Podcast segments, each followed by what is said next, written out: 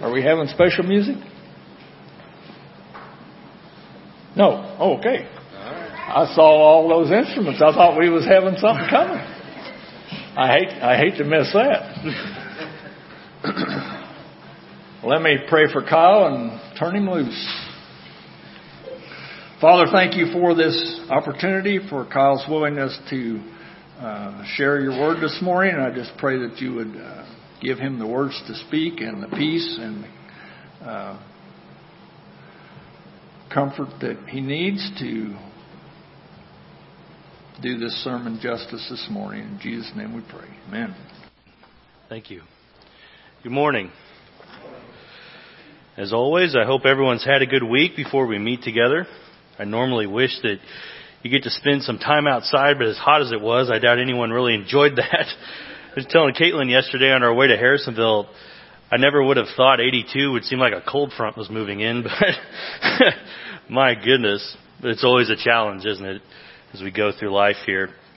you know, I was trying to think about a story that kind of illuminated a challenge and being in the moment and not understanding how truly difficult it was going to be. And of course, I thought about a story from my kids because I always do. And we went out and we had Chinese this week and Caleb was insistent that he was going to learn how to read Mandarin because of the menu. I was like, Bud, I don't think you understand how hard that is. It's got English on it. Why do you want to do it? And he said, that way I can know exactly what I am eating. I'm like, okay, well, go for it, Bud. And kind of embracing the challenge and being in the moment is something that we're going to kind of focus on today as we go through the four men that we were introduced to the last time we were together, but specifically focusing on Nathaniel. So turn with me, if you will, to the Gospel of John chapter 1. The Gospel of John chapter 1. We'll do kind of a review while you're turning there and sometimes people wonder why I review in the beginning, and it's because it's usually a couple of weeks between times that we're together. So I want to bring these things back up to the forefront of our mind. Now remember we said in John chapter 1 that in the beginning was the Word, and the Word is with God, and the Word was God, and that that word in Greek is logos, which is something like a divine logic or a creating force. How the Trinity was present at the beginning of creation, and Jesus Christ is eternal, and this is the the point that John is trying to start us out with, that Christ is the light of life, and that the darkness could not overcome the light and it could not comprehend it. And He is the source of the light and He is the life of it. And then we talked about how the Word became flesh and dwelt among us, but that word actually translates to tabernacled, which is a recall back to the book of Exodus in the same way that in the beginning is recalling back to Genesis. So John is constantly pointing us backwards towards the Old Testament as we continue to move forward towards Jesus Christ. And then we were together and we talked about John the Baptist and we spoke about how in every single aspect of his life, he was the forerunner to Jesus Christ. From the angel visiting the fathers to conception to birth to ministry to death in all ways, John the Baptist was making straight the way of the Lord. And then we talked about the four in John chapter 1 that first come to Christ. Andrew, Peter, Philip, and Nathaniel. And we focused on them a little bit, and the one that we mostly focused on the last time we were together was the first one spoken of, Andrew. And we talked about how Andrew seemed to have this heart to constantly be bringing people to Christ. Now he was a follower of John the Baptist, and when John the Baptist declared, Behold the Lamb of God who takes away the sins of the world, Andrew got up and, and sought after Christ, and they met. And then Andrew went and got Peter. And as we continue to go through the gospel, we'll see that theme in Andrew's life continued as he is the one that brings the boy with the loaves and the fish to Christ in John 6. And in John 12, when the Greeks want to meet Christ, he is the one that will bring them to him, even though they initially came to Philip first. And we talked about Andrew on Father's Day, and we kind of gave ourselves a little bit of a, a Father's Day challenge, or a challenge as men, I guess, as husbands and fathers. Is the heart of Andrew within us? Are we bringing our wives and our children before Christ in prayer and in Bible study and allowing them to see the way that a godly man lives? Is the heart of Andrew within us and is it within us as a congregation as we branch out into the community simply this desire to bring people to meet Christ? And then we talked about Peter and how Andrew would have had no idea of the relationship that Peter would have had with Jesus Christ when he initially brought him to him. But there's an aspect that John is making when he tells us about Peter and Christ's first meeting. If you take an aerial view of this, I guess you would describe it, and you look at the names, Peter was named Simon, and when he came and met Christ, he was named Peter, meaning rock. Simon means to hear. Peter means rock. So it's kind of this aspect of the man who hears seeks Christ and Christ turns him into a rock of faith. It's something like that when you see the story of Peter being introduced to Christ. And then we talked about Philip and we kind of scanned over Philip real quick, but Philip is unique because as you read through the Gospels, you see that you can start to put together the relationships that people had with one another and the relationships that were stronger than others. And when you read the other three Gospels, Philip is just kind of simply mentioned as one of the twelve, but John expands on the life of Philip. In the Gospel of John, we know that when Jesus was getting ready to feed the 5,000, that Philip was the one he questioned about where they would get bread. When the Greeks came to meet Jesus, they initially went to Philip. And in John 14, Philip tells Jesus to show us the Father, and it is enough for us. And out of frustration, Jesus kind of goes off on him and essentially, you have been with me this whole time. How can you not have seen the Father? But the first thing that comes to mind when we look at the life of Philip is the fact that Philip was called by Christ and then Philip went to get Nathaniel. And Nathaniel and Jesus, that little interaction is going to be the primary focus of us today. It is much more and much deeper than what we initially read on the surface. And there's some things hidden in it that I think we need to study. So if you've turned to John 1 already, we're going to be reading verses 45 through 51. John chapter 1, verses 45 through 51. Verse 45. Philip found Nathanael and said to him, We have found him of whom Moses and the law and also the prophets wrote, Jesus of Nazareth, the son of Joseph. Nathanael said to him, Can any good thing come out of Nazareth? Philip said to him, Come and see. Jesus saw Nathanael coming to him and said of him, Behold, an Israelite indeed, in whom there is no deceit. Nathanael said to him, How do you know me? Jesus answered and said to him, Before Philip called you, when you were under the fig tree, I saw you.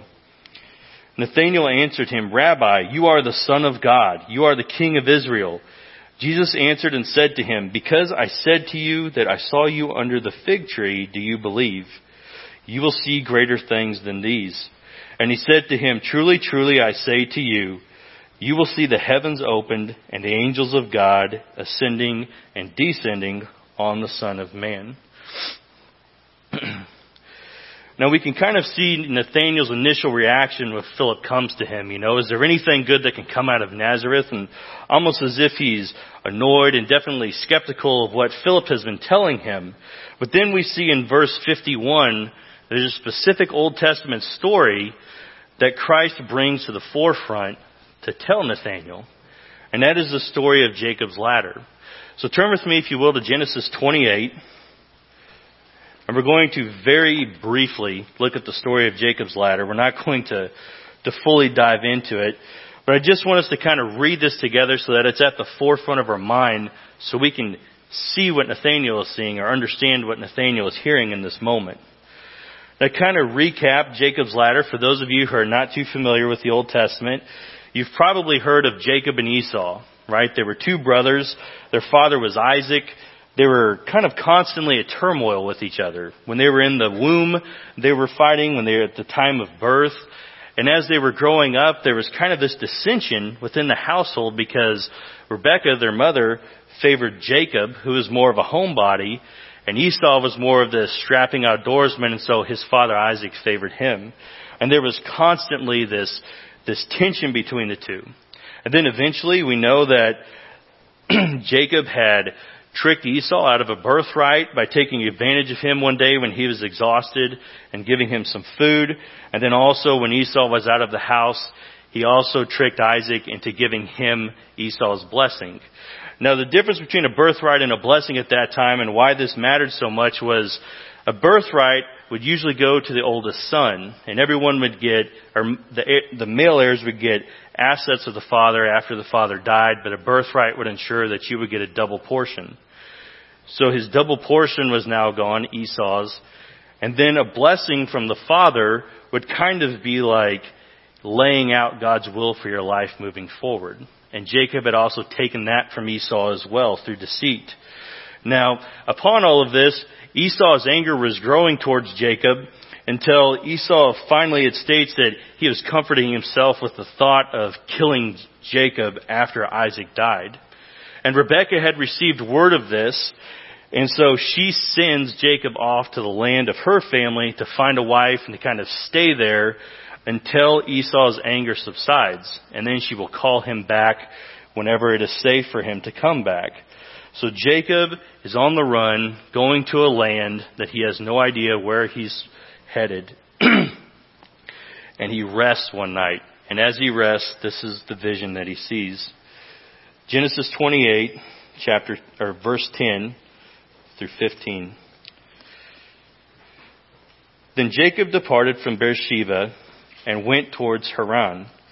He came to a certain place and spent the night there because the sun had set and he took one of the stones of the place and put it under his head and lay down in that place. He had a dream and behold, a ladder was set on the earth with its top reaching to heaven. And behold, the angels of God were ascending and descending on it. And behold, the Lord stood above it and said, I am the Lord, the God of your father Abraham and the God of Isaac. The land on which you lie, I will give it to you and your descendants. Your descendants will also be like the dust of the earth, and you will spread out to the west and to the east, and to the north and to the south. And in you and in your descendants shall all the families of the earth be blessed. Behold, I am with you and will keep you wherever you go, and will bring you back to this land. For I will not leave you until I have done what I have promised you. So that is the story of Jacob's ladder, and if you didn't keep your finger there, flip back to John chapter 1. Now when we see the story of Jacob's ladder, what we're seeing is we're seeing this sinner Jacob, this deceiver, this man that took what was not rightfully his, this man who is wandering through the wilderness on his way to a place that he does not know, taking rest and receiving grace from God, an invitation to commune with Him that he did not deserve. Now, one theologian stated that it is true that Jacob may not have wanted this, but Jacob needed this. Jacob needed this moment with God to give him hope in moving forward. And the ladder is an invitation from Jake, invitation for Jacob to commune with him. Now many theologians state that just as John is drawing a parallel at some points to, or pointing us back to Exodus and also pointing us back to Genesis. There's also this parallel going on between the Tower of Babel and Jacob's Ladder. The Tower of Babel being where man tried to reach heaven under their own works, and Jacob's Ladder being where an invitation was extended to man from God himself from the heavens. And thus you see the Pharisees trying to get there on their own work, and Jesus being the invitation, the ladder, extending us to the Father. And as we, as we see in verse 47, excuse me, as we see in verse 47, we see Philip talking to Nathanael and telling him, this is the one whom Moses was speaking about.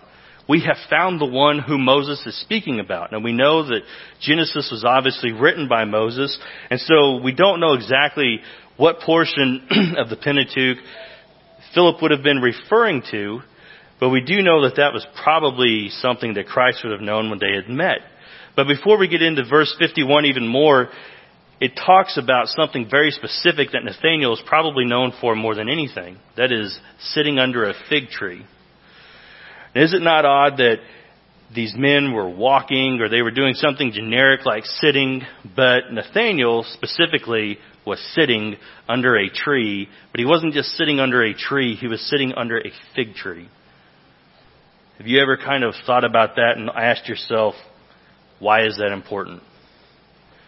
Well, there's two ways to look at the story of Nathaniel and Christ's initial meeting. One is through the lens of sarcasm and shock.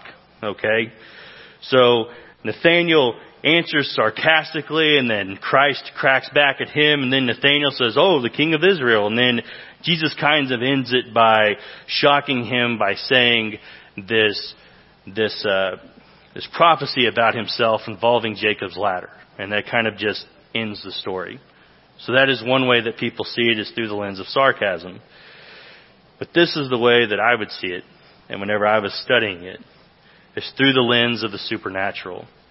Now we talk about sometimes when we look back on ancient Judaism and what was going on in the culture of the time of Christ, there were different books, right? There was the Pentateuch and the Torah and the Talmud. And if I have the dates correct, I believe the Talmud was written between 500 and 200 BC, and it was essentially rabbis looking at the Old Testament trying to figure out how different things should be done, different purification rituals, how life should be lived, all these different aspects.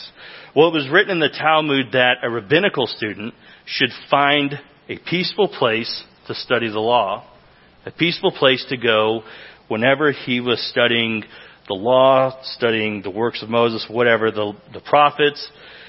And a lot of times that would be in the countryside under a tree. And since we're in the Middle East, fig trees were very prevalent. So when you look at Micah 4 4, you will see the prophet talking about the vine of strength, and the fig trees. And so these rabbis in the Talmud came up with this phrase to sit under a fig tree. If someone was sitting under a fig tree, they were seeking a place of peace to study the works of Moses and the law. And so, when it states that Nathaniel is sitting under a fig tree, he could have physically been sitting under a fig tree, or he could have been studying something at the time. And when Christ tells him I saw you doing this. Whatever he was studying clicked, and he immediately knew you're the one I was reading about. You are the King of Israel. You are the Son of God. When I was in this place of peace studying, you saw me. And that is why there's this abrupt change from the skeptic to believer in the life of Nathaniel, is because he was seen while he was under the fig tree. And going to verse 51 in Jacob's ladder, we know that this is a unique example because in the story we see that God extends a ladder from the heavens to the earth, but when Jesus states this story to Nathanael, he replaces the ladder with himself. You will see angels ascending and descending on the Son of Man, or on the Son of God. Son of Man, apologize. And Jesus refers to himself oftentimes because it's believed that if he would have referred to himself as the Messiah, it would have been seen more of as a political move, or he would have been referencing himself politically. But when he calls himself the Son of Man, he is constantly going back to Daniel and he is telling the people who he is over and over and over. This is not a political venue. This is the one who is spoken about. I am him. And so we know that this ladder that extends from the earth to heaven is Jesus Christ because of his dual nature. Jesus is fully God and fully man, so his man, the Christ that walked on the earth is the rungs that are in the heaven, and Jesus, the divine aspect sitting at the right hand of the Father, is what opens the heavens so that we can commune with Him, and the cross is the ladder that is in between. And this is the point that he is trying to make. And Nathaniel recognizes this.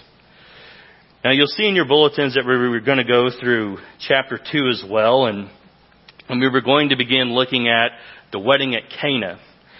And there's all sorts of things in the wedding of Cana. You know, if you read in John 21:2, you see that it's listed that Cana is actually Nathaniel's hometown. So not only do Jesus and Nathaniel have this amazing interaction, but then they go to Nathaniel's hometown where Christ begins to perform signs. And the first sign that he performs is a sign of creation as he does this in the jars. Six jars specifically mentioned, and we were just going to take all of this and expand. But as I sat down and I was writing this outline and I started to go into chapter 2, this question came to mind. And sometimes when you're reading scripture, Christ will bring something to your heart of the Holy Spirit and you just kind of go with it and let it snowball. You think to yourself, that's an odd thing to be thinking about right now. I thought that the focus needed to continue to be on Nathaniel, and the question that came into my mind was, how did Nathaniel die? Well, that's kind of an odd thing to think about when you're reading that story of him and Christ meeting, isn't it? How did Nathaniel die? And so I got to researching how Nathaniel died, and church history kind of splits on this, but he died in one of two ways, more than likely. The first way was that he was tied up and he was flayed to death. But he was not flayed with a knife, he was flayed with a whip. The second way, according to Fox's Book of Martyrs, is that he was beaten and he was crucified. But no matter what, almost every account agrees, no matter what the final mode of death was, he was more than likely flayed first before he met his end. And then I got to looking at all the other men that John the Baptist, or that John the disciples introducing us to. We go in order, we see John the Baptist, right? Imprisoned and beheaded. Not because of anything he'd done wrong, but because a woman had entertained a king and had won the right to ask for anything she wanted, and she simply asked for his head. And then we see Andrew, right? We see what he was doing by bringing people to Christ, but Andrew was crucified on two timbers that were crossed, and this is known in the Orthodox tradition as St. Andrew's cross. Peter was crucified upside down. Philip was beaten by soldiers and crucified, and then Nathaniel met the end that he did. All of these men that were being introduced to met their demise, except for the first one speaking, who was John the disciple. Now, when you take this even further and you begin to look at dates, when was this Gospel of John written? Now, a lot of times you'll see anywhere from 70 to 90 AD. The dates are kind of all over the place, but there's a Christian apologist, and I think his book's in the back. He's named J. Warner Wallace, and he is a cold case detective. And he looks at, at different aspects of the New Testament and the Old and dates, and he kind of goes at it like it was a cold case that he was researching. And he states that John probably wrote this in the area of 64 to 70 AD, somewhere in there, 64 to 70 AD. So let's kind of split it in the middle and say 67, okay? Even if it was written as early as 67 AD, about 33, 34 years after Christ's crucifixion, by that point, a majority of the 12 and even the Apostle Paul had already been killed and were dead at the time he's writing this gospel. As we move forward through the Gospel of John, since it is the last one written, keep in mind that all the people that John is telling us about at this point were already gone, more than likely. They were already gone and had suffered martyrdom in some form or fashion. And yet when John is reflecting back on these people, he doesn't begin their story by telling us Peter who bravely died in a manner that was unlike his Savior so that he did not dishonor his Savior's death or Nathaniel who was completing the Great Commission and suffered in this way so that he could be with God. No, he doesn't even mention their deaths as he's going through this gospel as we'll see. Instead, he focuses on them and what they had done for the kingdom and the way that their lives changed when they met Christ. He talks about John the Baptist being the last Old Testament prophet and being the one who was declaring make way, make straight the way of the Lord. And he focuses us on Andrew and how Andrew was bringing people to Christ and how Peter became this rock of faith and this relationship that Peter had with Christ and the brassness of Philip and Nathaniel, the skeptic who became a believer. Now, the one thing that I'd like for us to take away from the story of Nathaniel as we go through our week here is that I don't want us necessarily to reflect on the demise of these four men and the ending that they came to. Instead, I want us to reflect on the power of witnessing. Remember, we talked about how when you look at the story of these four, you constantly see them after they meet Christ going out and telling someone else about Jesus. And we see what John was talking about, the light beginning to go out into the darkness and the darkness not overcoming it as these four continue to come to Christ and others.